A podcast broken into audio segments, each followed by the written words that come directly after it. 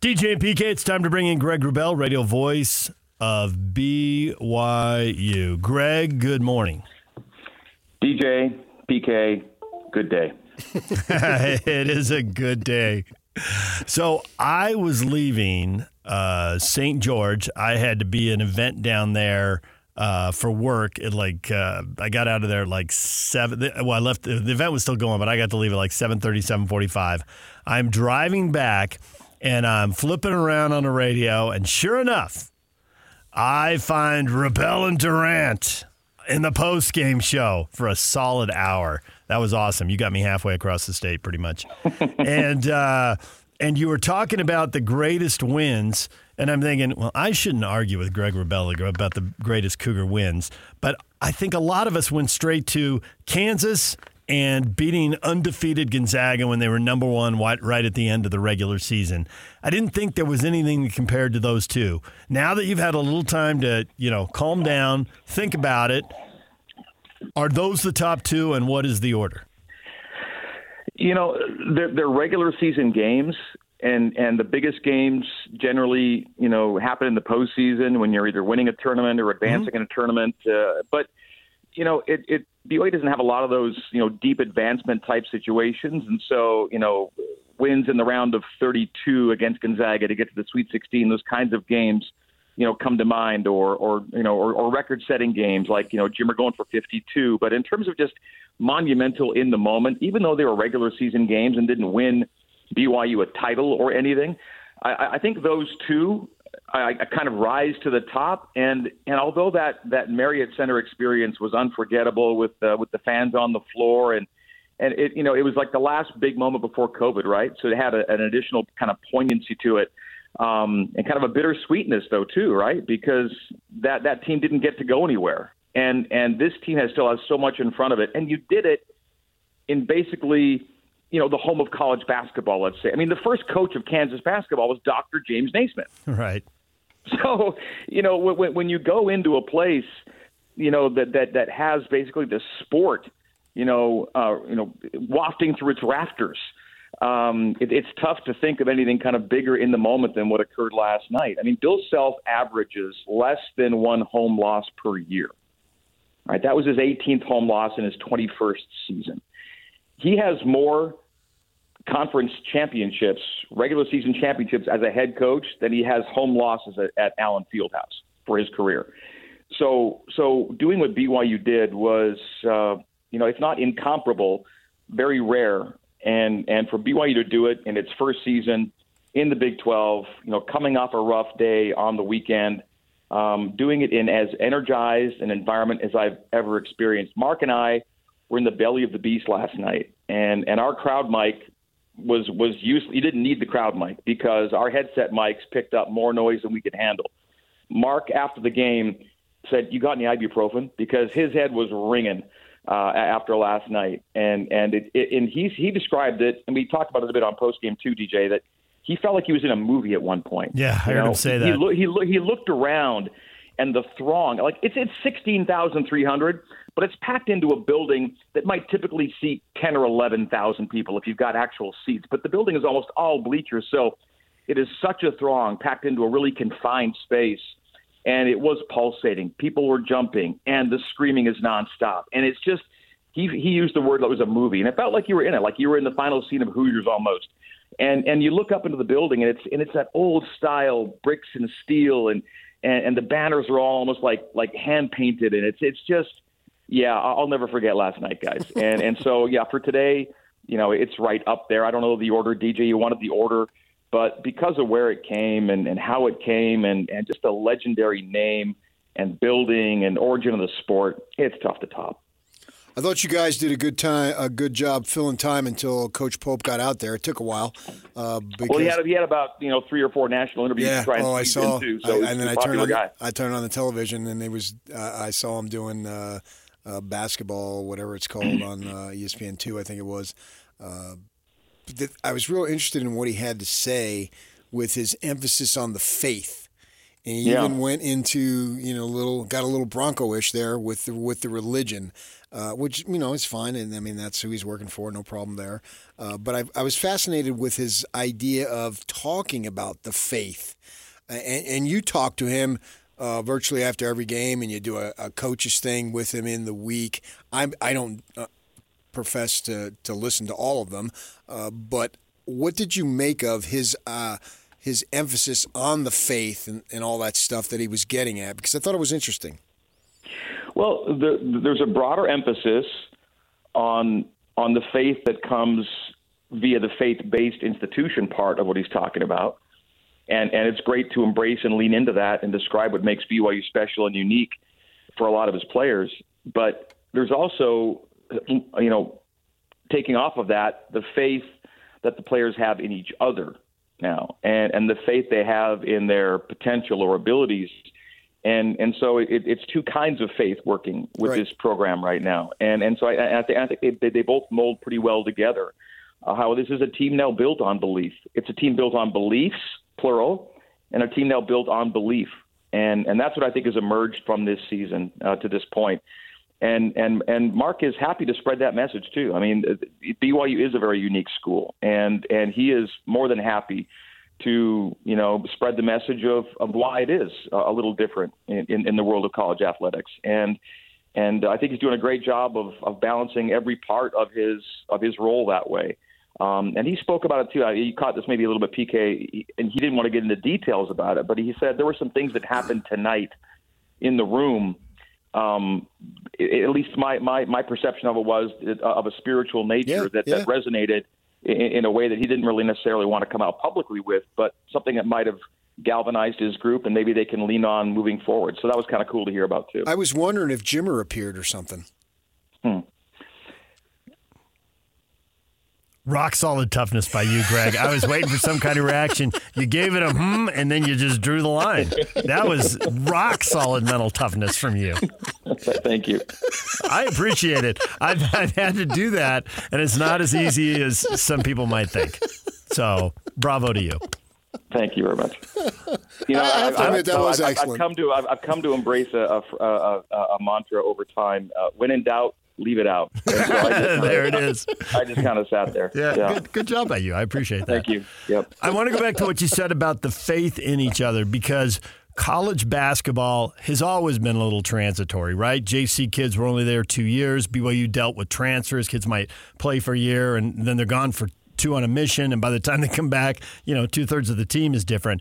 And now at the transfer portal, that's just heat up. So how do you get that connection, especially when guys are getting hurt and they're in and out of the lineup, key players? You know, when Foose is out, that that's a big loss. He provides something that's hard to replicate on this roster. So how do you build those connections so you can get big wins in tough times on the road? Well, I, I think your question uh, begets another question, which is, how does a middle-of-the-pack W C C team one year become a top-tier team in the toughest basketball conference in the country the next year?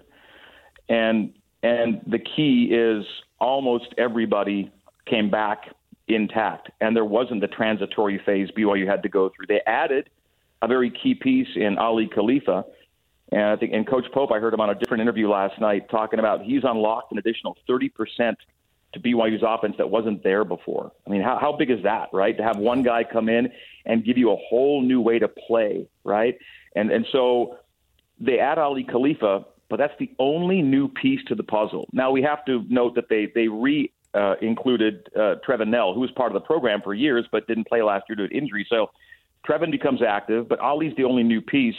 And B Y U did what few teams do, which gets to your original question, D J, is they got old. Now, you could make the joke about B Y U and old, but the teams and coaches say that's what you want to do. You want to be able to get old, and it's so hard to do now, right? It's also possible to retain groups that stay together for two and three and, well, heaven forbid, four years. But a lot of these guys are those guys on this B Y U team. And so B Y U did what so few teams can do, which is get old. And that lone factor, you know, is as responsible if we're going middle-of-the-pack W C C to top-tier Big twelve one year later. A lot of the same guys, but they now know so much more, uh, about each other, are able to play better with each other. Um, Coach Pope talks about the addition of a new you know, offensive element in Aly Khalifa, uh, adding to the package. That's a huge part of it, too. And, yes, they adopted what Coach Pope calls a, a hyperbolic approach to the three-point shot. You know, they were going to be an outlier. And, and, and that was the other thing, too, guys, and maybe this also helps answer your question, uh, D J. You can't just out Big twelve the Big twelve. The, the, the, the teams do things that B Y U not, can't necessarily go out and replicate top to bottom, but they can be very different and extremely different in this one way. Be more reliant on the three than any other team. And the storyline going into last night, and the reason I thought B Y U had a really legitimate shot was, if B Y U does what it does well and Kansas does what it does well, B Y U's well can outdistance K U's well because you're exchanging threes for twos. It's not a part of K U's game. They made three threes last night. Well, that's kind of like that's who they are. And B Y U made thirteen threes, and that's kind of who they are. But who B Y U is on that kind of night can win a game. And that's what happened last night. That faith aspect that Coach Pope was bringing up, and he knows what he was getting at probably better than us, but faith in yourself, faith in belief. Dallin Hall, one for ten, oh for five from three the game before. To have the wherewithal to take that step back three, wow, and to make, just to, just to even launch it, I thought took some faith. But to make it in that situation, and there was a lot of big shots, Jackson Robinson, Waterman hit a big three, but I thought Hall, given the fact that he was one for ten, oh for five from three just the prior game, to still have the confidence to take that, I just thought that was incredible. Yeah, over Hunter Dickinson, and, and B Y U was getting those switches a lot last night, and, and, and actually doing a really nice job with them. And that last one, the most notable, um, I, I tweeted out a, a short time ago, um, Dallin's numbers, assist-to-turnover numbers, beyond his scoring, his assist-to-turnover numbers in B Y U's wins in the Big twelve, and and they're remarkable. I mean, he, he is so good. If he's that good, B Y U's likely winning the game, and that's kind of how it's been. You bring up the, the K-State loss, and and it's also notable, P K, that, that after each of B Y U's last four Big twelve losses, they've won the very next game. And the Big twelve is not a really easy bounce-back league. Uh, in B Y U's previous league, if you have a tough loss, there's probably a, a, a, an easier W coming around the corner. Well, you don't necessarily look at your B Y U, your, your Big twelve schedule that way. And so, you know, to bounce back time and again, uh, and this time to do it on the road. The previous bounce-backs had happened at home, but to go from K-State to Kansas and, and still get that bounce-back win is also Uh, pretty remarkable, and and that's what this team is kind of, you know, showing us to be kind of a hallmark is is resiliency.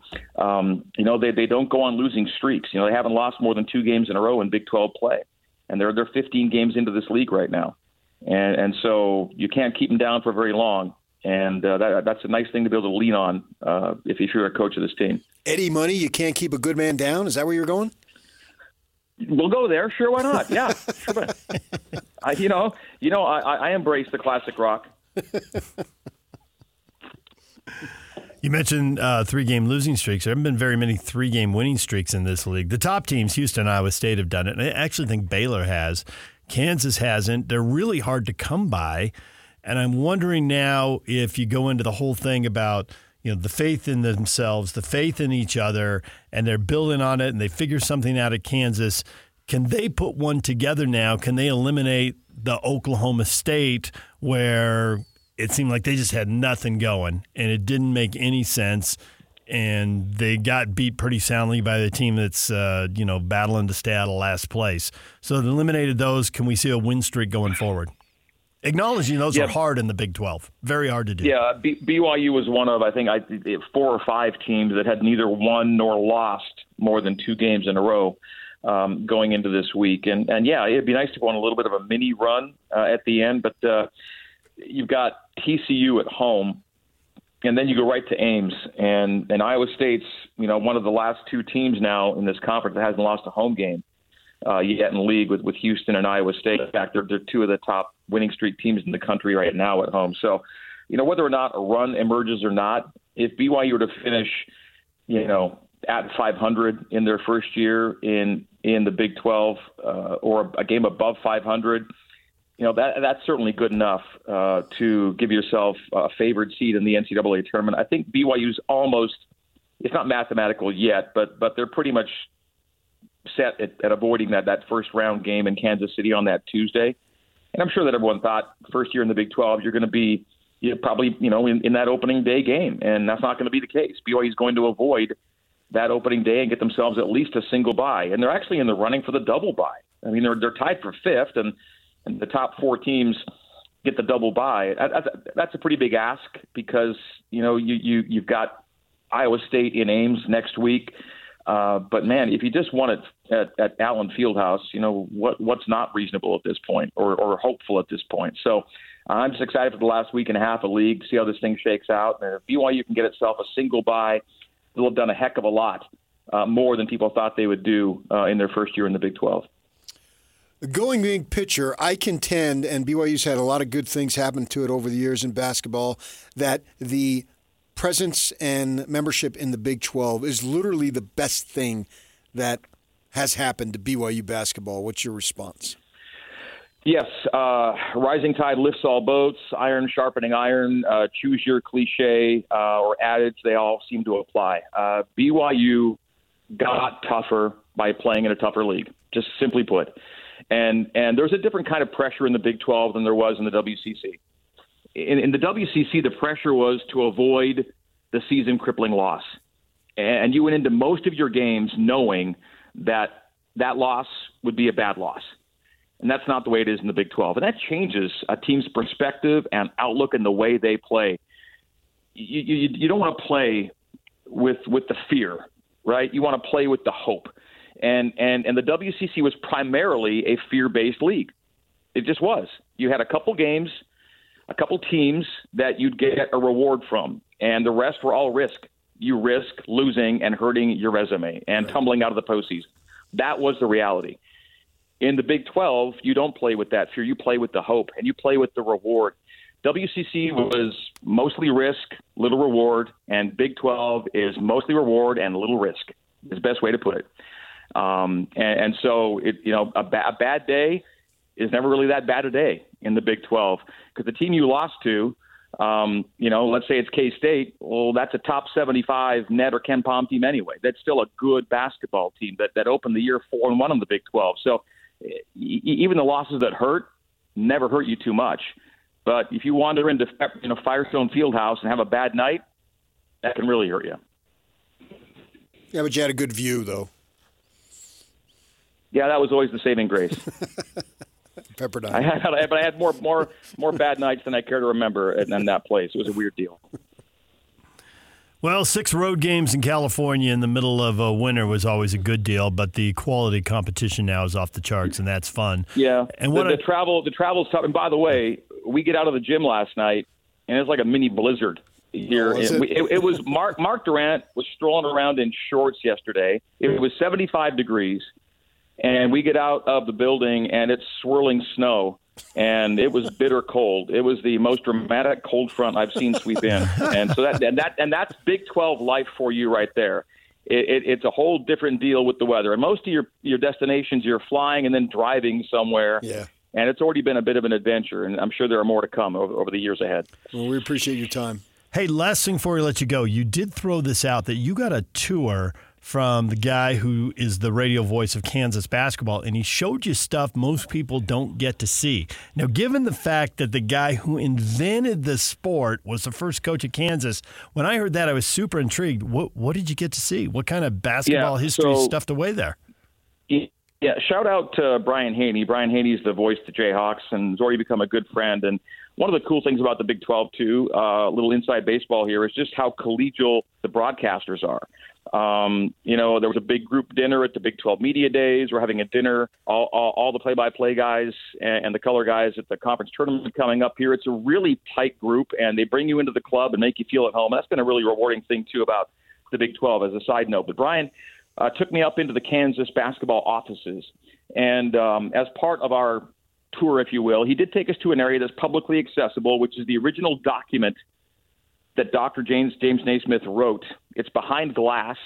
Apparently it cost four million dollars to acquire this document, and it's on display, and it lights up, and you actually hear the voice of Doctor James Naismith, the last recorded uh, the last recording of his voice, um, talking about the game. You see that history. Then he took me into the offices, and he said, Greg, if if Allen Fieldhouse is a cathedral, this is our uh, this is our Sistine Chapel. And he, and he shows me this mural. It's a canvas mural on the wall. And this is back in the basketball offices area, not publicly accessible. There's a there's a mural. It's on canvas, and it it, it portrays each of the Final Four programs in Kansas basketball history, hand-painted, and it gets added on to every time they add a new Final Four group. And it's this massive mural, all expertly painted, and, and, and it's it's like a piece of art. It is a beautiful work of art that basically shows you all of Kansas basketball history over a century. Then you go into the actual offices where Coach Bill Self has his area, and you've got the trophy case. I call it the trophy case. It's a trophy room, and you can only imagine how big this room was and how much hardware there was on display for as many things as Kansas has to show. And so this was all part of the day. And and then you end it with the game, right? And and you just you're just overwhelmed by everything you've seen, heard, experienced, and then to get the result at the end of that, pretty incomparable. We appreciate your time. I learned that, and I learned when in doubt, leave it out. So you know, this has been a really good segment. Well, uh, I'm I'm I'm glad to have been with you. It's always a pleasure. Uh, I know Mark Durrant looks forward to the next time he can visit with you. He had some travel plans this morning that uh, made him unavailable, but. Uh, You know, I'll be here for you whenever you need me, and uh, always a pleasure, guys. Thanks, Greg. Thank you. Greg Wrubell, radio voice of the B Y U Cougars.